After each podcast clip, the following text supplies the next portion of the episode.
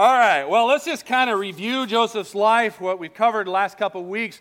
Joseph's life has made a significant turn. I mean, everything's changed. He's gone from rags to riches, from being in prison for years on end to suddenly overnight being placed at the top of, of the government in leadership. And he's second in command. And guys, he's second in command only because Pharaoh has the title, he has the throne. But really, Joseph is really the one running the show because in Scripture it says that no one raised a finger or took a step without Joseph's permission. It's just another way of saying that Joseph was in charge. Okay? And Joseph got married. He had two boys, Manasseh and Ephraim. And life is just really turning around for him. And you think, oh, it's just beautiful. But you know, I'll say this I really think that no matter how great life is for Joseph, he's still a foreigner in a foreign land. He's an outsider. He's a Hebrew man living in an Egyptian country. And I don't know if you knew this or not, but Egyptians hated Hebrews, they despised them. And so, and so here he is, he's living in a country that hates his kind. And he hasn't seen his family for 13 years. 13 years. He hasn't seen his dad. Remember, he and his dad were close. Dad was his biggest cheerleader, and, and he hasn't seen his dad for 13 years. He hasn't had a conversation with him. They didn't have Instagram or Snapchat back then. They didn't, dad didn't send him a selfie every day. I mean, the, he, he probably couldn't remember what his dad looked like. And I'm sure he was super homesick. I'm sure he missed the food that they ate back home. I'm sure he missed mom's cooking and, and the, the Hebrew food that they would make in that land. How many guys are from a different country? Raise your hand. Okay. Do you miss the food from back home? No? All right. Anybody else? Okay. Well, I, I grew up in Colombia. And I, I'm just be frank with you, I miss Colombian food. I love Colombian food. They would make arepas and yuca and plátanos and all that stuff. And I just, I wish that they had a place where we could get that here. Um, and, and I missed that. And so I'm sure Joseph was homesick. I'm sure he missed, you know, all the stuff that he had back at home. And here he was second in command, but there was a hole in his heart that I'm sure would still hurt. And I'm sure he laid in bed at night thinking about home and about his family and about his mom and about his dad and maybe even his dog that he left behind. I don't know. But here, 13 years, he's been away. And the pain had to have been real. And all this because of who? Who are, is to blame for Joseph's situation? His brothers. His brothers were the cause of all of this. Well, if you remember, Jake talked about a dream that Pharaoh had seven fat cows and seven skinny cows, and the seven skinny cows ate the seven fat cows. And then Pharaoh had another dream, and he dreamed of seven um, stalks of grain and, and fat stalks of grain, and then seven skinny, wimpy stalks of grain, and the seven skinny, wimpy stalks of grain ate the skinny or the fat stalks of grain, and just weird stuff. But Pharaoh was all concerned about the dream, didn't know what it was, so they called Joseph out of prison. Joseph says, Hey, hey buddy, here's, here's what's going on. God is showing you what's about to happen. And he, and he says, Listen, the, you're going to have seven years of amazing prosperity. I mean, it's just going to be amazing. But immediately when those seven years are over, you're going to have seven years of famine. And the famine is going to be so bad, you'll forget about all the prosperity. And so Pharaoh's like, Oh my word, what do we do? And he says, Well, here's what I tell you what I would do. And he says, I would take the seven years to prepare, to store up, to get ready for the days of famine. And Pharaoh's like, Dude, that's brilliant. That's awesome. You're so wise. God is with you. Hey, everyone, let's put Joseph in charge of this. And that's how Joseph got put in charge. And so Joseph was in charge of running the show to prepare this for the seven years of famine. And sure enough, that's exactly what happened. For seven years, there was incredible prosperity. I mean, people would grow gardens and it would be wonderful tomato plants and corn, and they'd just go in, you know, load it up. And it was just amazing year after year after year. And, and Joseph was, was for the government, the Egyptian government, he was growing fields of stuff of grain, and they were getting so much crops of grain that he would build granary after granary after granary after granary to store this grain up. And he used to keep chart, and I don't know if they had a pen or if he'd chisel it in or whatever, but he got so much that he's like, you know what, I'm not even keep track anymore. It's just, that's a lot of grain. And, you know, he couldn't keep up with it, but that was good because just like God showed Pharaoh in his dream, the famine was about to hit. And let me tell you, when it hit, it hit. And if you kids don't know what a famine is, a famine is when nothing will grow. The weather doesn't cooperate, and there's no rain, or there's too much rain, or there's hail that damages the crops, and the bugs come in and they destroy everything. And I mean, famine is nasty stuff. And, and when you can't grow anything, there's no food to eat. It'd be like walking into Pick 'n Save and you're going into the produce aisle, you know, where all the fruit and vegetables in. You go in there and it's completely empty and going, hey, where are the apples? My wife's making apple pie. Where are the apples? And where's the corn? I'm going to make corn chowder. And the manager goes, hey, bro, I'm sorry. Farmers, they haven't brought anything in over a month now and we've run completely out. And you're just like, oh my word. So you go home to your pantry, and you know how it is in your pantry. You just kind of like, okay, there's a can of tuna and some pinto beans, and the year is three years old. I'm like, well, a man's got to eat, and so that's what you have. And you know what? If that only lasted a month, it'd be one thing. But this was going on year after year after year. And I don't care who you are, your pantry is, isn't going to be able to hold out. And, and the famine was so bad that everybody's pantry ran out and they all came to Joseph and they're like, dude, we're starving. What do we do? And Joseph was like, well, I have grain here. I'll sell it to you. And so everybody would line up and they would purchase their grain. They'd go home and they'd have something to eat. And day after day, month after month, year after year, people would line up to buy the grain. And let me tell you something, guys. If Joseph had not prepared for this, thousands of people would have died. So it was by the grace of God and the wisdom that God gave Joseph that he was able to prepare for this. So thank goodness. Well, this famine wasn't just in Egypt. Apparently, this famine spread out across a lot of the world, and it was affecting countries from a long way away. And you know how news travels. Uh, word began to spread that Egypt had plenty of food. And so if you brought money, you could buy, you know, buy some. And so people in neighboring countries were making their way to Egypt to buy food in order to just stay alive. Well, guess what? Guess who was running out of food? Guess who was going hungry? Joseph's family. Back in the land of Canaan, they were running out of food and things were starting to get a little scary and they didn't know how they were going to survive. And so let's read what is about to happen. It says, When Jacob, now who's Jacob, kids? Remind me? That's Joseph's dad. He's the really old man, okay? Now, when Jacob heard that grain was available in Egypt, he said to his sons, why are you standing around looking at one another? I've heard there's grain in Egypt. So go down there and buy enough grain to keep us alive, otherwise, we'll die. And I love that. I love that Jacob says that. It's like, why are you standing around looking at each other? Apparently, they're all out of food, everybody's hungry, and the brothers are just like, hey, what's up? Hey. What's up? And the dad's like, guys, why are you sitting around looking at each other? Get down to Egypt and get some food or we're going to die. You can look at each other on the way down to Egypt, not here. So, Joseph's 10 older brothers went down to Egypt to buy grain.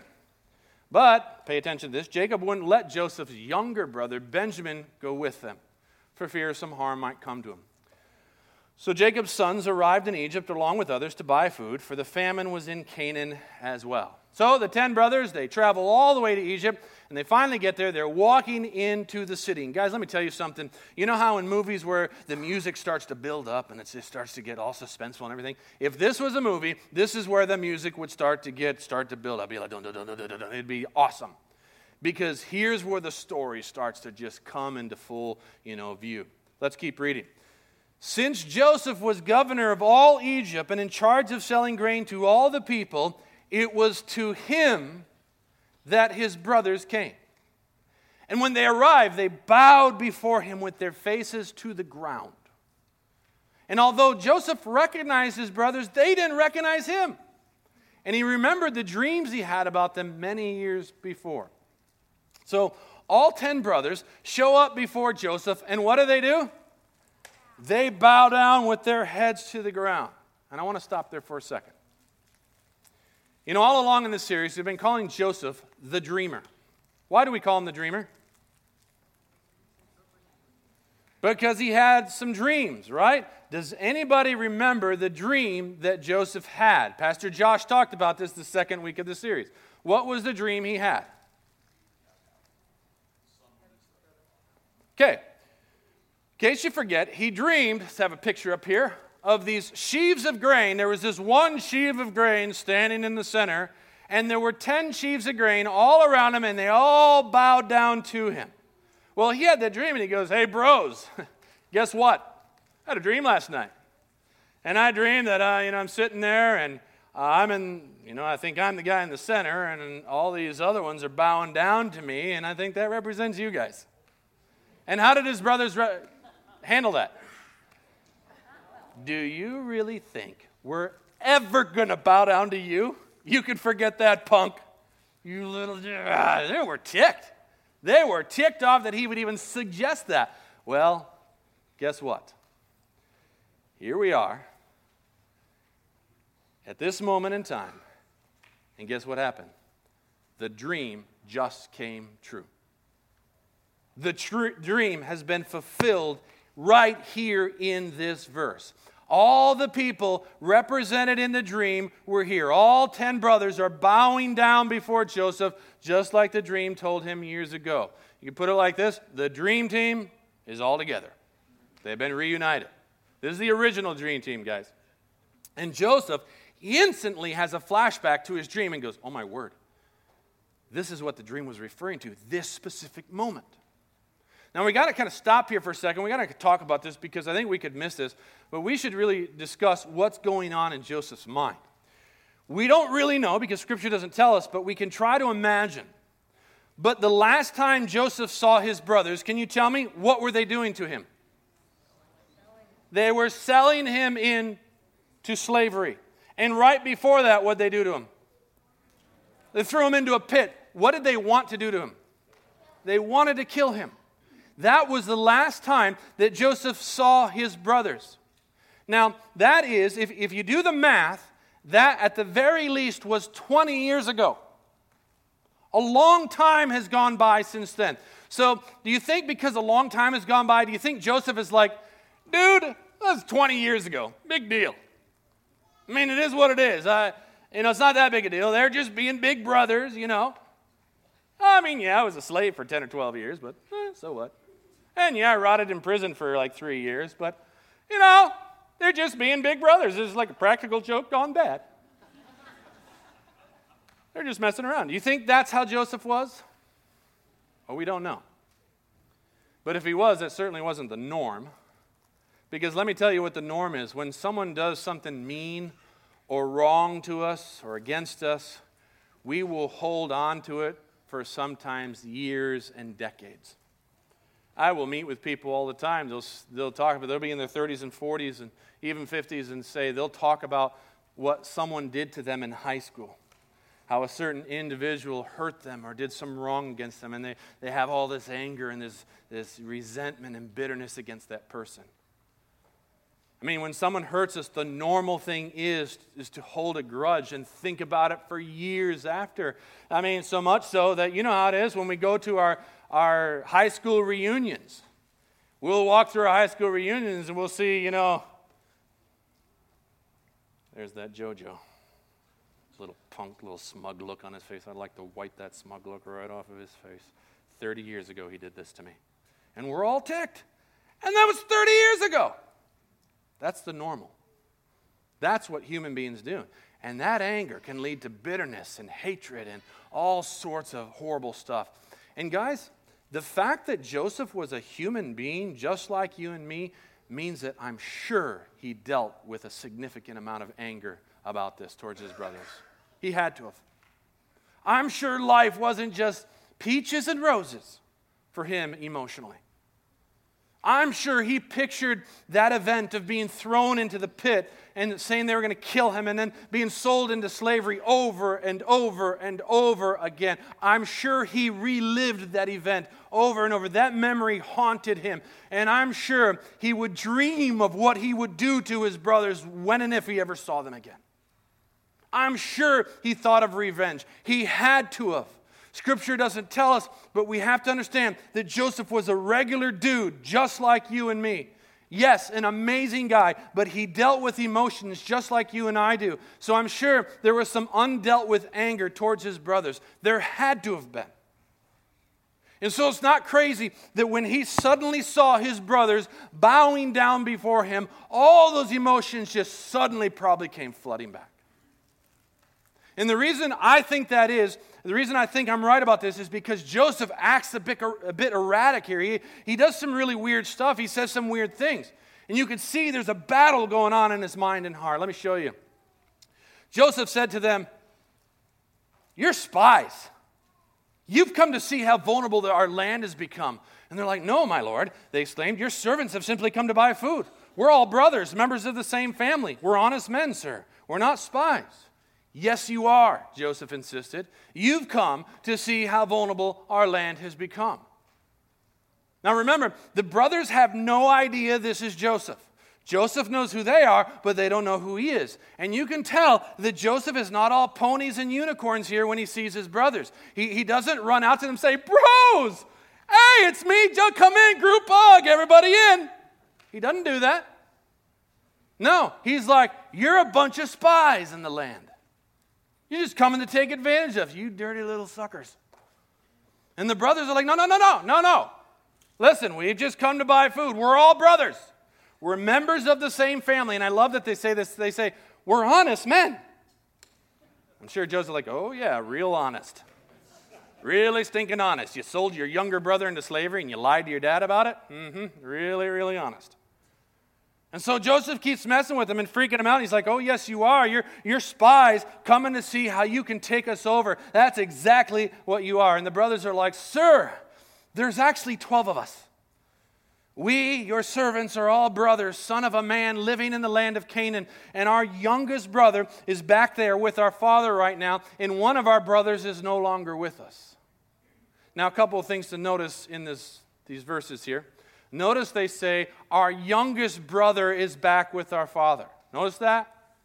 Let me ask you, when we started the series, who was the youngest brother? Joseph was. He was the son of his father's old age. He was the youngest one. So apparently, since Joseph has been gone, a younger brother has been born. Okay? Now, scholars will argue about that. Some think that Benjamin was born while he was still home. Some believe that he was born after Joseph was sold into slavery. I lean towards the latter. But Joseph hears about this younger brother, and then notice what the brothers say. They say, We also have another brother who's not with us. And I think that's a bit funny. I'm sure Joseph is like, you're thinking, right, he's not with us. You sold him into slavery. And you're looking at him right now. And so Joseph keeps pressing him and he keeps putting pressure on him and scaring them out of their mind. And he says this, he goes, This is how I'm going to test your story. I swear by the life of Pharaoh that you'll never leave Egypt unless your youngest brother comes here. Well, why wasn't his youngest brother here? Because dad, Jacob, was scared that something bad was going to happen to him. And so Joseph's like, you know what? One of you's got to go back and get your brother. I'll keep the rest of you here in prison. And then we'll find out whether or not your story is true. By the life of Pharaoh, if it turns out that you don't have a younger brother, then I'll know you're spies. So Joseph put them all in prison for three days. And I don't know, it's just me thinking here, but that had to feel pretty good. I can imagine, like, have fun, boys. Hope you enjoy the accommodations. I was here for three years because of you.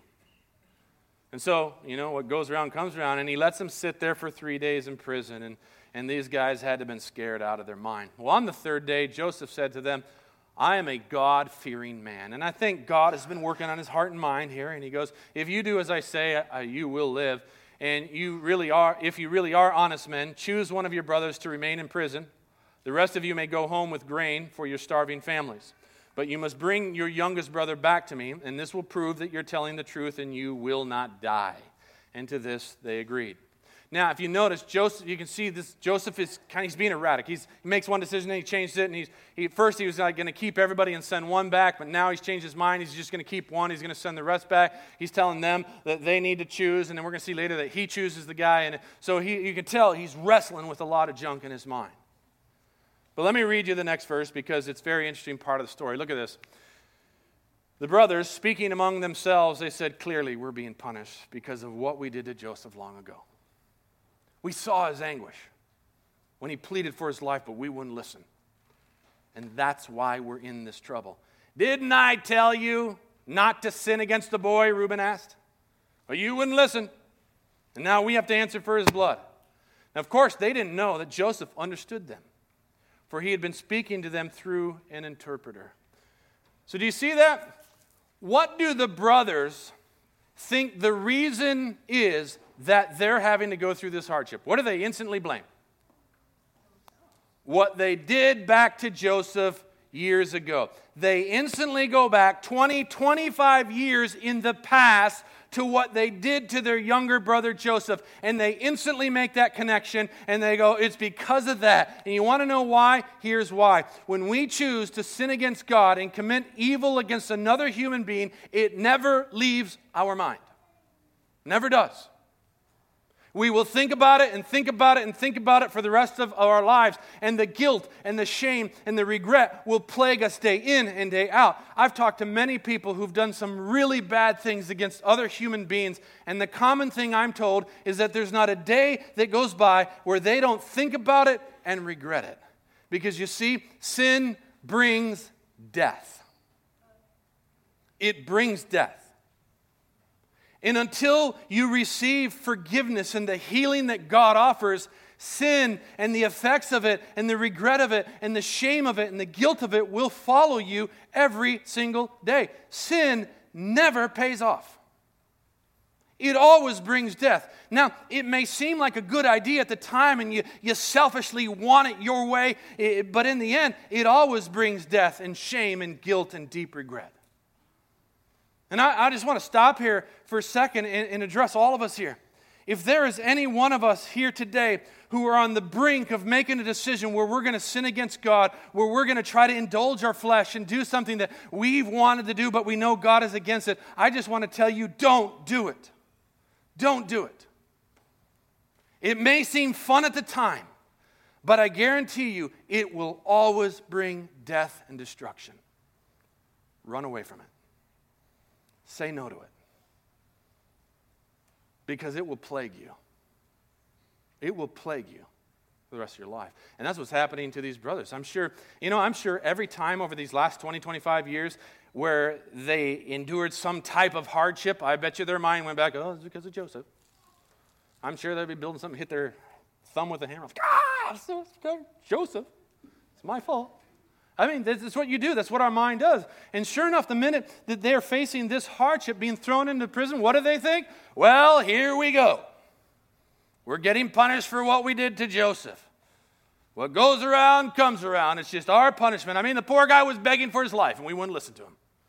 And I love Reuben. He puts in his two cents there. He's like, oh, guys, I don't want to say this, but I told you so. Didn't I warn you? Yes, I warned you. Now we're having to pay for it. Thanks a lot.